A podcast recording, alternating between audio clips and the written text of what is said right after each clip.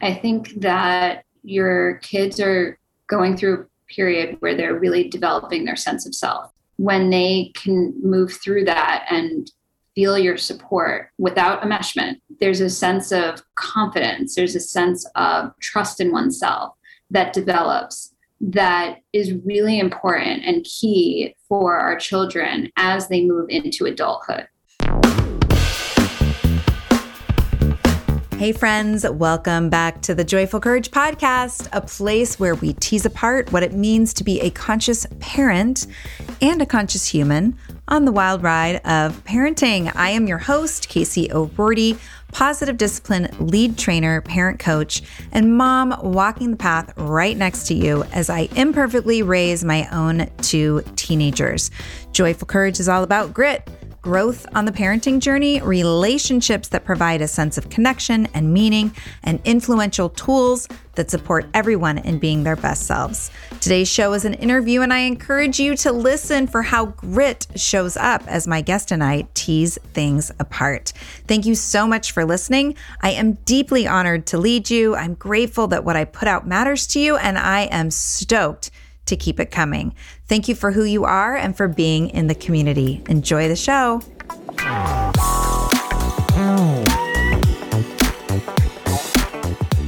My guest today is Alana Carvalho. Did I say that right, Alana? Thank you. You're welcome. Alana is a licensed mental health counselor who focuses on helping parents, couples, and individuals build balanced relationships by releasing old patterns and becoming more authentic. She is especially passionate about helping individuals see how healing codependency and perfectionism can lead to a more joy filled life. Alana has lectured on child development at the College of Staten Island. Her first book, Raising Empowered Children The Codependent Perfectionist Guide to Parenting, is now available on Amazon.com. Alana maintains her private practice in Midtown Manhattan and is currently seeing clients virtually. You can connect with her through her website, Instagram, podcast, or you can email her at Alana at Alana Carvalho. Did I say it right that time? It's good to say it that way so people know there's an H in there. Okay.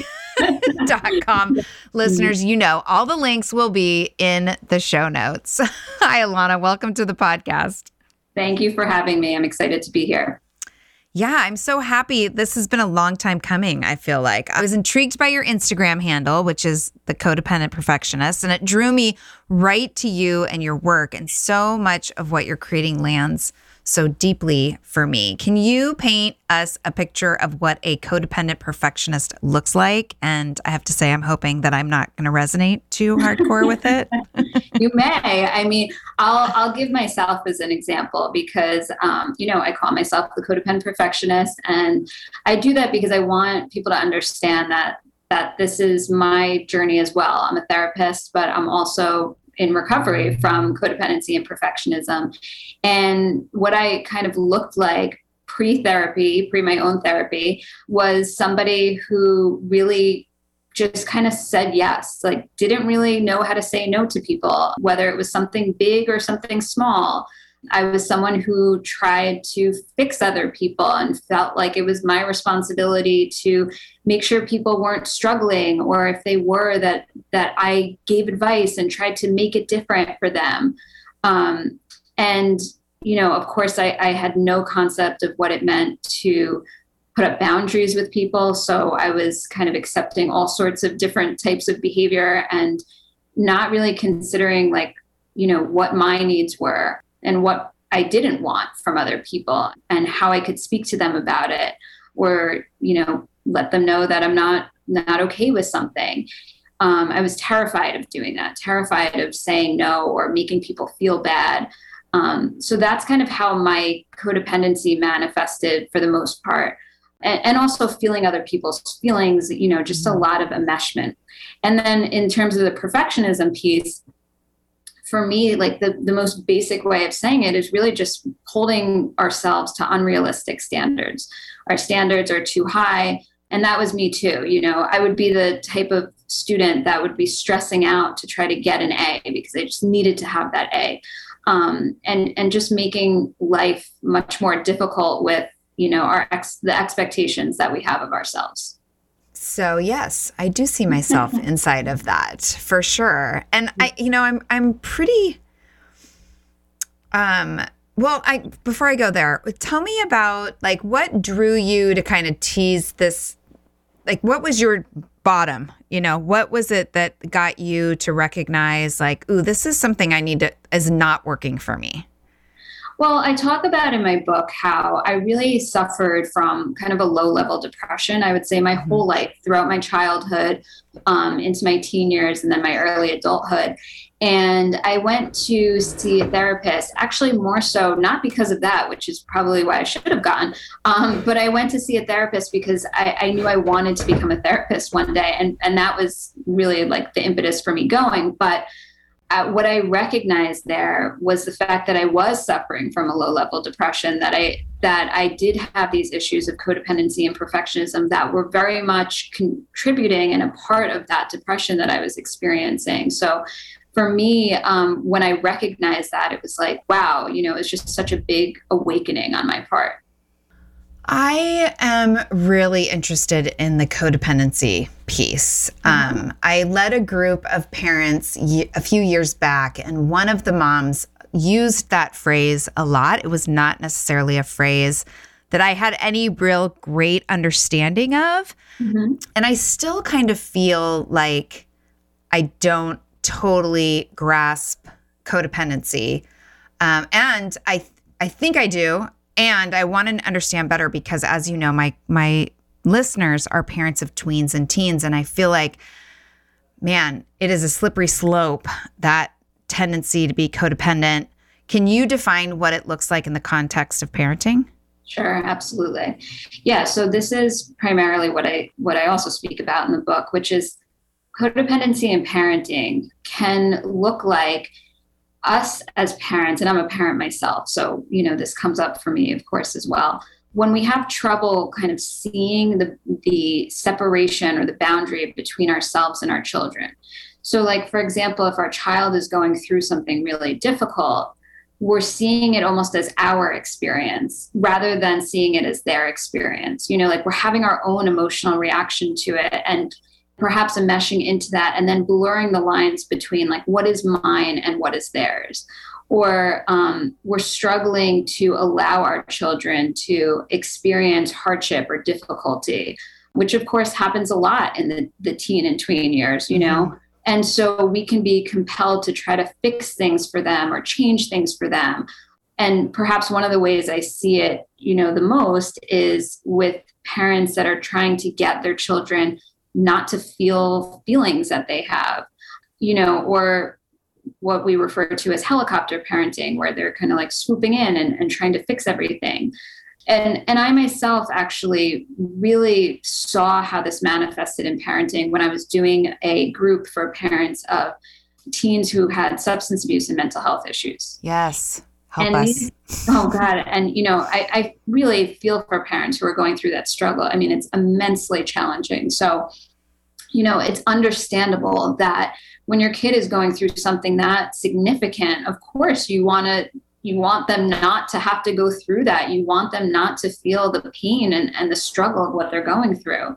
But what I noticed was that what the parents in this group were doing was actually dysfunctional for their children because they weren't allowing their children to to learn how to independently in some ways move through the experience with of course the support of their parent mm-hmm. but you know, it's not to say like I think that's where codependency gets confusing. People think I'm saying like, okay, you, you just like abandon your child and let them do it on their own. No, that's not what I'm saying. Mm-hmm. And, and I imagine we'll probably get into some of that. But what I am saying is that no, you want to be supportive and loving, but not in a way where you're so entrenched in the experience that you can't you you can't function well yourself or you know you're constantly in a high state of stress or you find yourself just constantly worrying about your children that's where it becomes really dysfunctional This podcast is sponsored by Factor. Are you old enough to remember TV dinners? They came in those tin trays, and each part of the meal had its own little compartment. I remember eating those and watching Happy Days, followed by Three's Company, maybe a little Laverne and Shirley. I am that old. well, the situation has been totally upgraded by Factor. Factor makes delicious, ready to eat meals. And unlike those quick meals of the past, every meal from Factor is fresh, never frozen, chef crafted, dietitian approved, and ready to go in just two minutes. You'll have over 35 different options to choose from every week, including meals that are calorie smart, protein plus, and keto if that's your thing. Also, there's more than 60 add ons to help you stay fueled up and feeling good all day long. In my last order, we got red chicken chili tamale bowls and Italian sausage pizza casserole, as well as other delicious meals that my family loved. Plus, there's breakfast and smoothies and all sorts of other add ons to make life simpler while also keeping it healthy. Factor is the perfect solution if you're looking for fast, premium options with no cooking required. Sign up and save. They've done the math. Factor is less expensive than takeout, and every meal is dietitian approved to be nutritious and delicious. Right now, head to factormeals.com slash joyful50 and use code joyful50 to get 50% off. That's code joyful50 at factormeals.com slash joyful50 to get 50% off. Hey there, I'm Debbie Reber, the founder of Tilt Parenting and the author of the book Differently Wired. The mission of Tilt is to change the way neurodivergence, whether that's having a learning disability, having ADHD, being gifted, autistic, or some combination of all of the above, is perceived and experienced so differently wired kids and the parents like us raising them can truly thrive. On the Tilt Parenting podcast, I get to talk with authors, therapists, educators, and parenting experts who are committed to this mission. I ask the questions my listeners are most curious about when it comes to supporting our kids. And in turn, my guests share strategies for challenges, out of the box ideas for navigating school, best practices for therapies, tips for advocating, and so many thoughtful insights on what it really takes to help our kids grow up feeling seen and respected so they can create awesome lives for themselves. I know that raising a differently wired kid can feel overwhelming and isolating, but I promise you, you are not alone, and it can feel so much better. If you're on this parenting journey, come listen to Tilt Parenting. Together, we can shift this paradigm and show up for our exceptional kids with hope, possibility, and joy. Do you feel like it's it's nuanced, right? Because I'm thinking about, you know, a not too long ago in our family, we were dealing with some mental health. Well, we were dealing with mental health crisis and just, mm-hmm. you know, some days I felt real I thought to myself like, "Oh my god, I am way too enmeshed in this. Like her pain is my pain." And I didn't really know how, but I also recognized like, okay, but I'm having a parallel experience being the parent of a child who is suffering. Sure. So it was really interesting to kind of play with that. Like, where is the line? And I'm sure there's no like, well, the line is right here. but what is it like? Like, what, how, how, what are some indicators, I guess, that we've crossed over from like, yes, of course, you're my child and I love you and you're hurting and that is painful for me, into like, overly enmeshed and I can't handle my discomfort. So I got to make sure your discomfort goes away so that I feel better. Like, where's the, what are the indicators? You know, I was on um, Cat and Nat's podcast a couple weeks ago, and actually, they gave a great example of this that I'll share with you guys. Great. They were talking about how one of their sons was going through a really difficult time at school. Mm-hmm. And it was something that was like incredibly, you know, painful. And one of the mothers said, you know, I, I was feeling so much from it. And so I went what I realized is that you know I'm having a lot of feelings and I need to kind of separate from this right now. And so she she allowed herself space to go into her bathroom and cry and just like mm-hmm. really feel into what she was feeling about it. And of course, that is completely normal and appropriate, right? Like we're going to have feelings like that when when we're seeing our children struggle. And when she was able to kind of get herself back together and then speak to her son, her son made a comment to her about it when she was talking to him, like, you know, mom, it's really okay. You know, these things happen when when you're you know this age. And and he was just so like mature about it and the way he was handling it was so well. And so in that moment she realized like oh my god like the feelings that are going on here are all really all about me and mm-hmm. not really about him and what you know they're not I'm like projecting my feelings onto him, but they're not actually his feelings. Mm-hmm. Um, and and so she was able to separate from that and recognize that it wasn't his stuff it was hers and then when she could feel the feelings and then come back to him after she had like done some releasing and processing she could hold space for him in a way that wasn't entangled with her emotional reaction to it does that does that answer your question yeah, it does. And I and I am I'm going to like dig in a little bit here mostly because you mentioned your the group of parents that you worked with with teens that yeah. are dealing with mental health because I have people in my community who you know are having to call crisis lines or you know have kids that are needing to you know go into mental health facilities and be supported and I my heart is just like so tender yeah. for those parents and I'm just like in that kind of situation I know that's extreme and I always it's funny because when people are like what about let me give you the worst case scenario. Give me the answers. I'm totally doing that to you right now. Um, okay. And and yes, like making time for ourselves, finding space. But then even as we make time for ourselves and find space, like what does that what does that look what does that processing look like as we sit with, you know, just really intense things that our kids that our teens are going through? You know, I I think it depends, of course, on the experience and and what it means for every one of us to make space for ourselves, I think, of course, can look different. It's not always yeah. crying in the bathroom, but it's great that even the people that you're talking about are obviously getting support from your community. And the mm-hmm. people that I was talking about were getting support within a, a group of similar people. And so for me, that's one of like the key elements. Like going to other adults that are going through similar challenges or or can just understand and empathize with you is like one of the best ways that you can process and move through the feelings that you're mm-hmm. experiencing you know yeah. um, because without without having a support like that oh my god you're going to go crazy in some of these like challenging situations you know so i think and and also just to say your spouse or your you know your partner can't necessarily be that person for you. So if that's who you're relying on, I think that's a little limited. Like I mm-hmm. I would suggest to the people listening to continue developing community outside of you know family members because they're in it with you. So they're then having their own reaction to it. And then you know you may particularly if you're codependent like myself you may then feel like oh my god i need to manage their experience of this too. Mm-hmm. and that doesn't really help provide space for you to go through your feelings and you know process on it.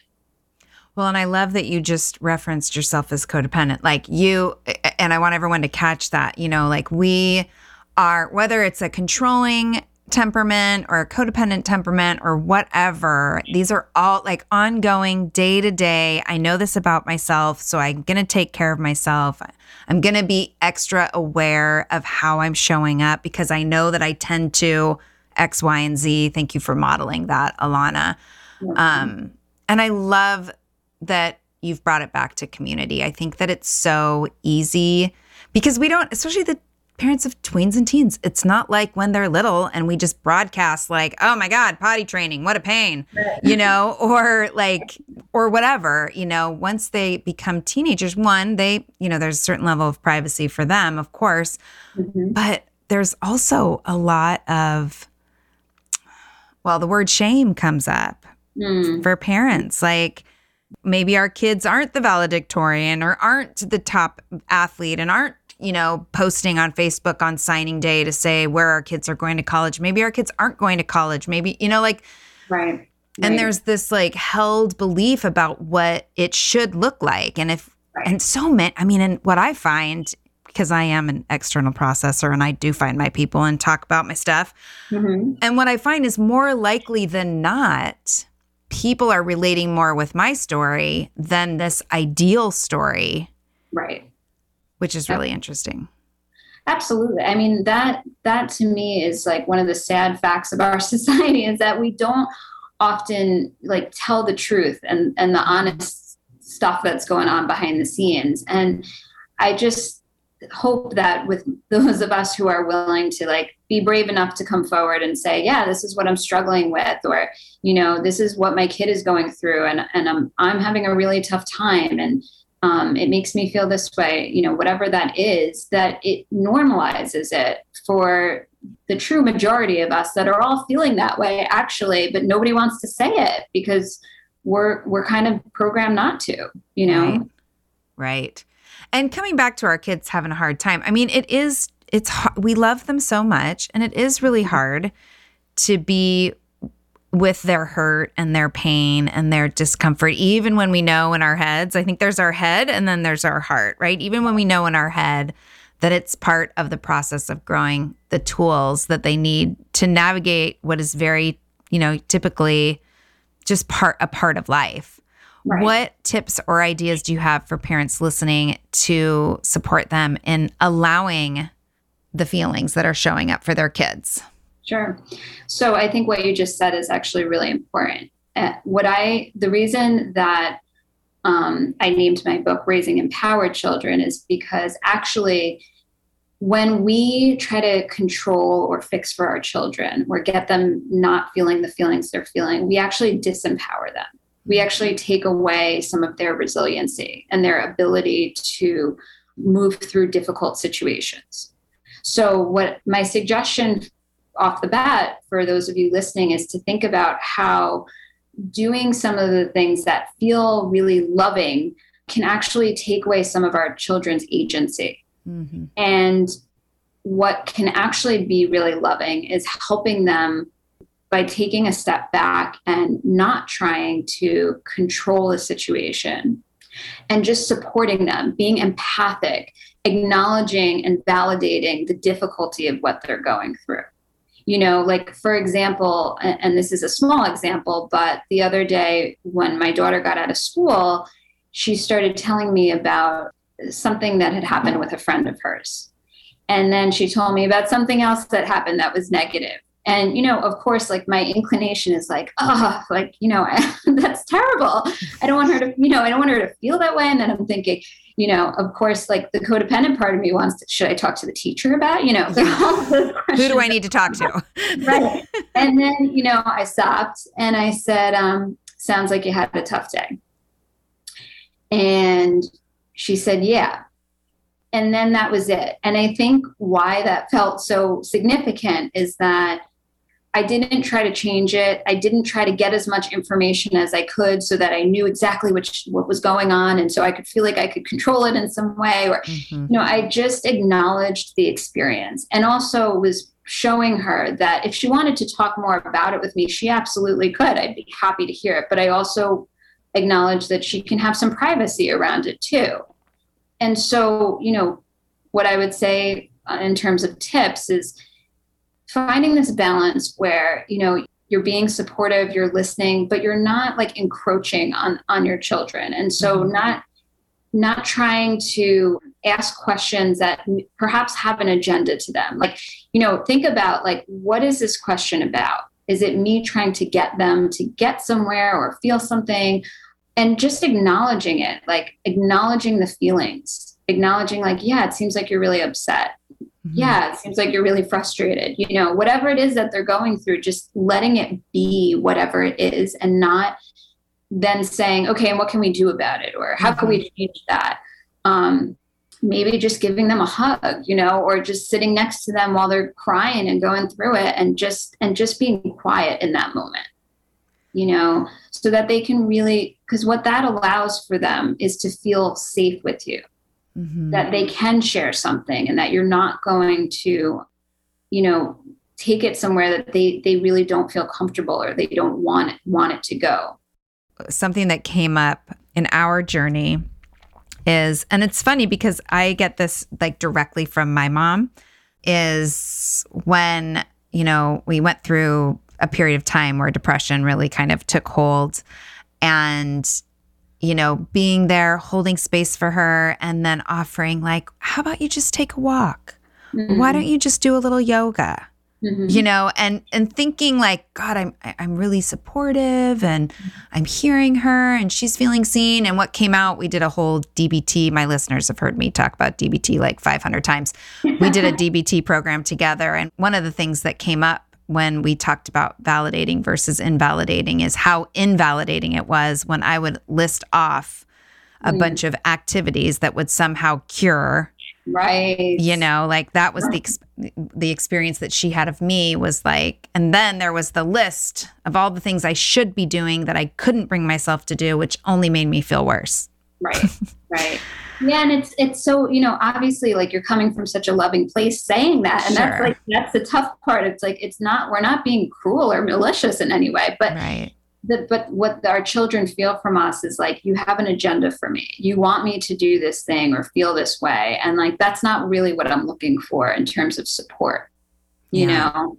Yeah yeah, and it's funny as I was listening to you, I, especially when you said like, who, where, which teacher should I talk to? So my my daughter's 18 and she's in an esthetician program, and and she's thriving and having such a good time, and even you know, and it's full of adults. Like it's right. not a, it's an like an adult. It's like college, you know. And my desire to like pull the teacher aside and just simply say like you're creating a great classroom environment and i'm really appreciating like i really want to gush to her uh, uh-huh. and i yeah. have that voice in my head saying like case rein it in that would not be appropriate right. you know and i i you know i remember balking at hearing about how more over the last you know 10 or 15 years how more and more parents are getting you know all up in the business of college professors and stuff and feeling mm-hmm. like, oh my God, how could they?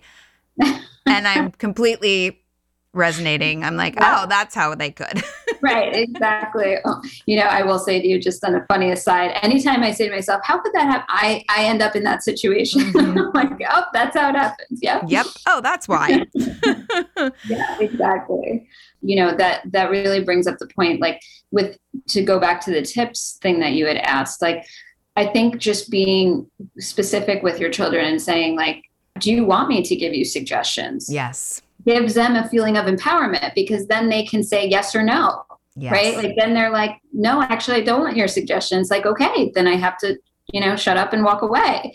And so that just it's such a slight change, but it really changes the dynamic and the and the feeling for your child around their ability to kind of control where things go. Right. And I think something that's super key there is asking, but asking from a really neutral place, right? Which right. can feel v- really vulnerable because there's a 50 50 chance or more if you have a teenager that they'll say, mm-hmm. nope. And we get to be, you know, humble enough to say, okay, great. Well, I'm available if and when you want to talk you know and that's the thing i mean all of this stuff is so difficult for us as parents right like right. ego is real yeah, absolutely. You know, and particularly if we came from parents who either very much told us what to do and mm-hmm. how to mm-hmm. be or were perhaps neglectful like either extreme can can make us want to be really in our children's lives in a way that is you know negative for them at the end of the day unfortunately yeah yeah will you help out those parents that are listening who are going through that period of time. Not everybody goes through this, but I see it a lot in my community. It's usually around like the 14, 15 years where the teens are just so closed off and can start to become really resistant to relationship and engaging with the family plus context of pandemic. I mean, there's you know, no blame to throw around here. It just kind of and brain development. I mean, there's all the things, right? And it's really tough to live with it as the parent who just wants to be engaged with their teens. What are some ways that we can be with our kids that work? And I mean work like not like that make them kids that are totally engaged, but like how mm-hmm. what are some ideas that you offer your clients around how to be in relationship with someone who lives under the same roof but doesn't seem to really want to be near you? Million dollar question. Yeah, there you yeah. go, Alana. oh my God, it's so tough. There's so much going on. Um, you know, I, I would say first of all, don't personalize it. yes, thank you. um, your your kids still love you, so you know even if it feels like they hate you, or maybe they've even told you they hate you, you know, they they don't actually. They actually love you and they want to be connected to you. But there's different developmental times where they need to separate, mm-hmm. and if you can put your own feelings aside, you do have a better chance of connecting with your child because they won't feel like here's where here's where codependency comes back in again when our child feels like they need to take care of our feelings they're yeah. likely to they're more likely to reject us or do it but in a way where they're actually resenting us or like sacrificing a part of themselves so you know i would actually rather that your child is not speaking to you and trying to find space and figure themselves out than they are you know doing what you want because they're trying to take care of your feelings rather than acknowledging what they want and, and i know that that sounds it's tough you know but mm-hmm. You have to just let them move through it you you have to put it this is again you have to put aside your own feelings and and not ignore them like again go to your supports cry it out do what you need to do to feel it and then come back together and continue to just love your child in the way that they want to be loved, not necessarily in the way that you want to love them. Do you think it's okay to offer, you know, tenderly, short and sweet, you know, I see you, I love you, and just know that I'm here for whatever you need, and then kind of turn and burn? Yeah. Like, can we just drop those in here and there? Absolutely, as long as it's not too often. Okay. Okay. as long, as not daily. not daily. okay. Okay. Good. That's good to know. That's good as to know. As long as there's not a, an "I miss you" in there, which kind of can sound, which has an agenda for to me. It. Yeah. Yeah. Yeah. yeah, you yeah. know, like our our kids feel that from us. It's like, oh God, you know, get off of me. Like, yes. you know, that's really what they're feeling. Um, so that's why I said, you know, not the daily thing because it's just it's too much. Yeah. You know, every every I'll give you a couple of days that you could do it or once a week maybe. But then it's like put it aside because then it really is more about you than it is about your kid. Hey, are you a parent of a teenager? Are you feeling overwhelmed about how to be what they need while also holding limits and boundaries that keep them safe? Are you tired of conversations that negate how messy this season of parenting is? Well, I've got you. My name is Casey O'Roarty. I am a positive discipline trainer, parent coach, and the host of the Joyful Courage podcast. Every week, I come to you with an interview digging into tough topics with experts I trust and solo shows that go deep into the personal growth and mindset needed to raise teens in a way that grows them into confident, capable young people. I am not afraid of getting real about the intersection of conscious parenting and the teen years, while also bringing in vulnerability, humor, and lightness. I'm walking the path with you and honored to serve. Listen to Joyful Courage on Apple Podcasts, Spotify, or wherever you consume podcasts. Hi there, I'm Andrea Owen, self help author with 19 translations of my books, global keynote speaker, and life coach. My podcast, Make Some Noise, has been serving up self help in a simple to digest way for the last decade. The topics brought in each episode are practical and easy to implement around topics such as working through fears that keep you stuck, different modalities of therapy, managing your negative self talk, and more. We bring you guest experts, solo episodes, and I even coach listeners on the air around relatable struggles. I also do my best to weave my sense of humor into some heavy topics because let's face it, life can be pretty hard and it's so much better when we can have some fun while walking through our challenges. Whether you're seasoned in personal development or just starting out, Make Some Noise podcast will help you become the best version of yourself, the person you're proud of when you look in the mirror and show up in your life. Simply search Make Some Noise with Andrea Owen wherever you listen to your podcasts.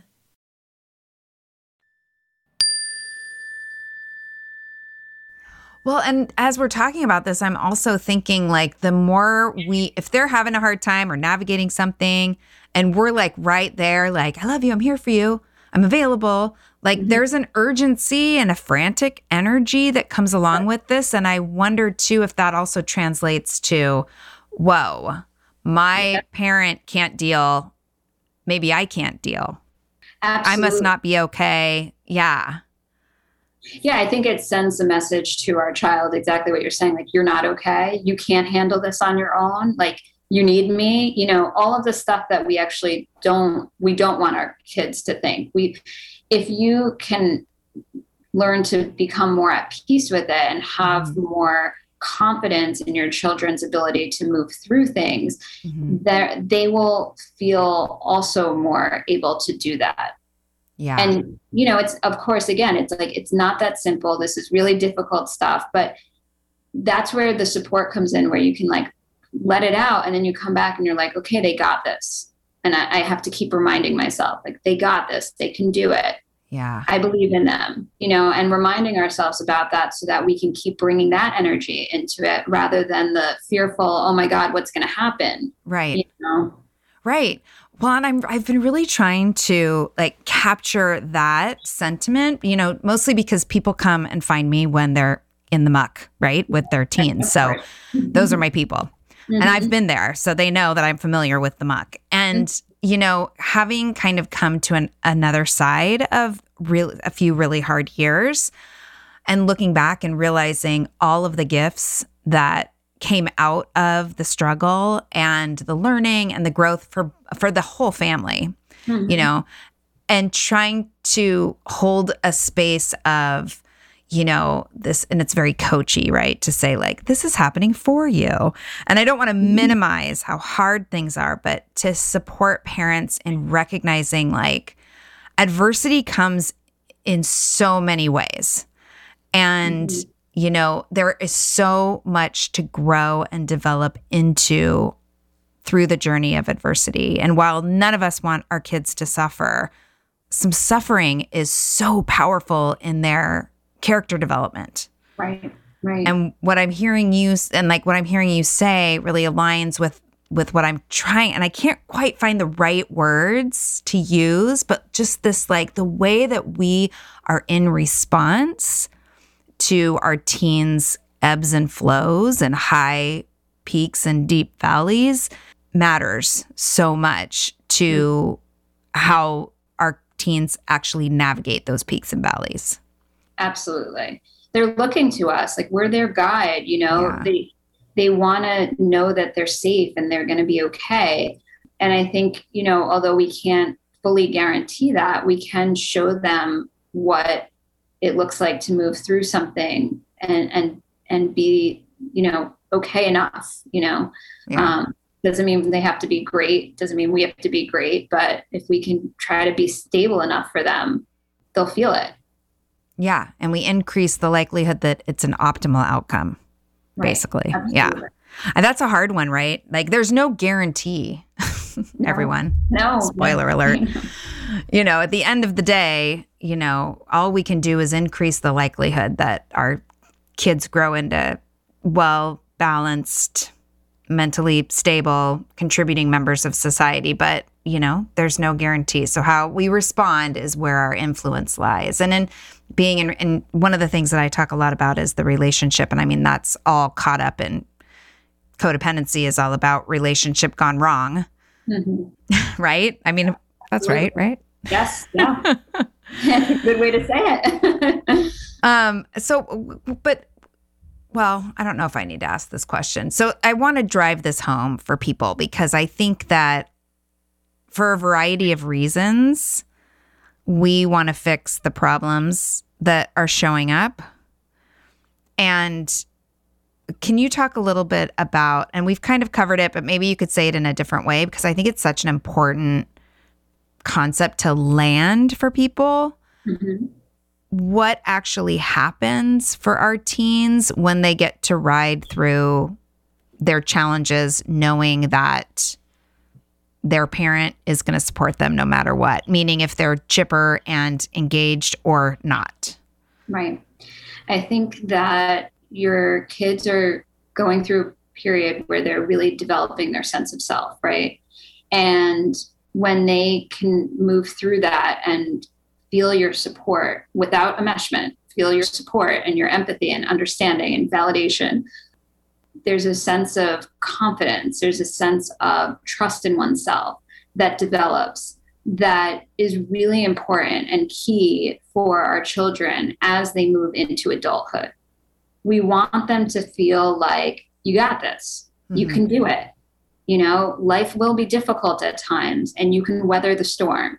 And when they have that like strong foundation, right? Like that is what will help them when these difficulties inevitably arise down the road in life not necessarily have to you know completely crumble or you know feel like they can't cope because mm-hmm. they, they've never learned how to cope or you know we want to we want to provide those skills. We want to help them be resilient throughout the rest of their life.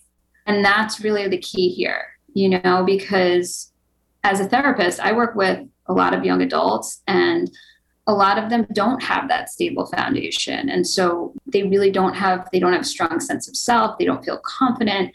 And so they're struggling right like they're struggling to figure out who am i and can i move through life's difficulties okay and i think you know it becomes so much harder as an adult to develop those skills than if you develop them earlier in life yeah. It becomes more of like you're talking about parents that reach out in crisis. It's like you don't you wish they reached out proactively? Right.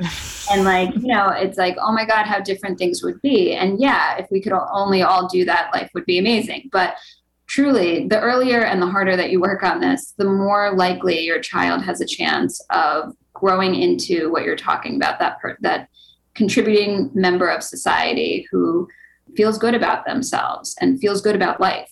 Yeah.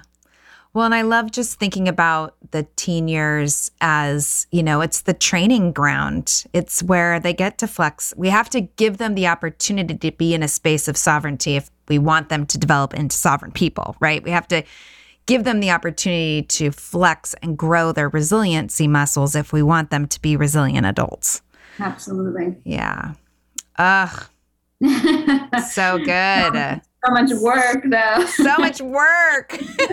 so much so much personal growth and development. I always laugh about that on this podcast. It's like surprise, you get to yeah. grow as a human through parenting your children. oh my god, on a daily basis, right? Yeah. Yeah. Is there anything else you want to make sure to share with listeners before we wrap up, Alana?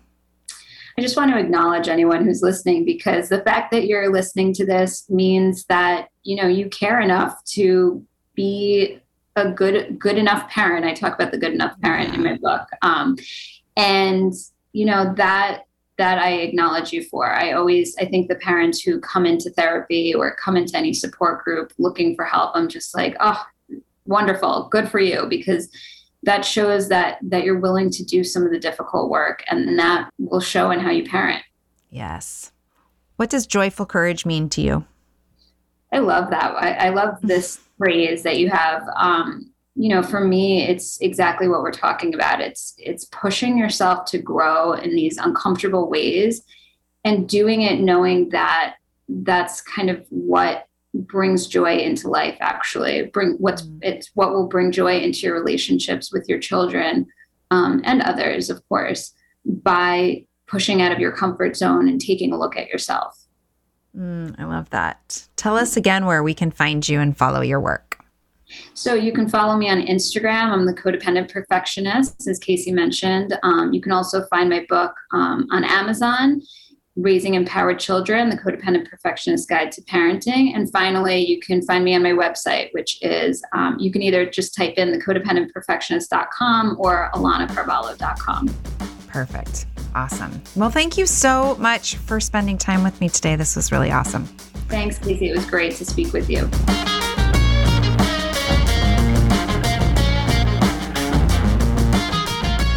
Okay, thanks again for listening. If you feel inspired and you haven't already, will you please do me a favor and head over to Apple Podcast and leave a review? We're working hard to stand out and make a massive impact on families around the globe. Your review helps Joyful Courage to be seen by ever more parents, seen and listened to. Notes for today's show can be found on my website, joyfulcourage.com slash podcast slash 295. Big thanks to my amazing daughter Rowan for getting those notes and links together for all of you. And huge gratitude to my podcast editor, Chris Mann from Podshaper, for everything he does to keep the show sounding so amazing for your ears. That's it from me this week. I encourage you all to practice finding your breath, following it into your body, taking the balcony seat, and trusting that everything's going to be okay. Love you.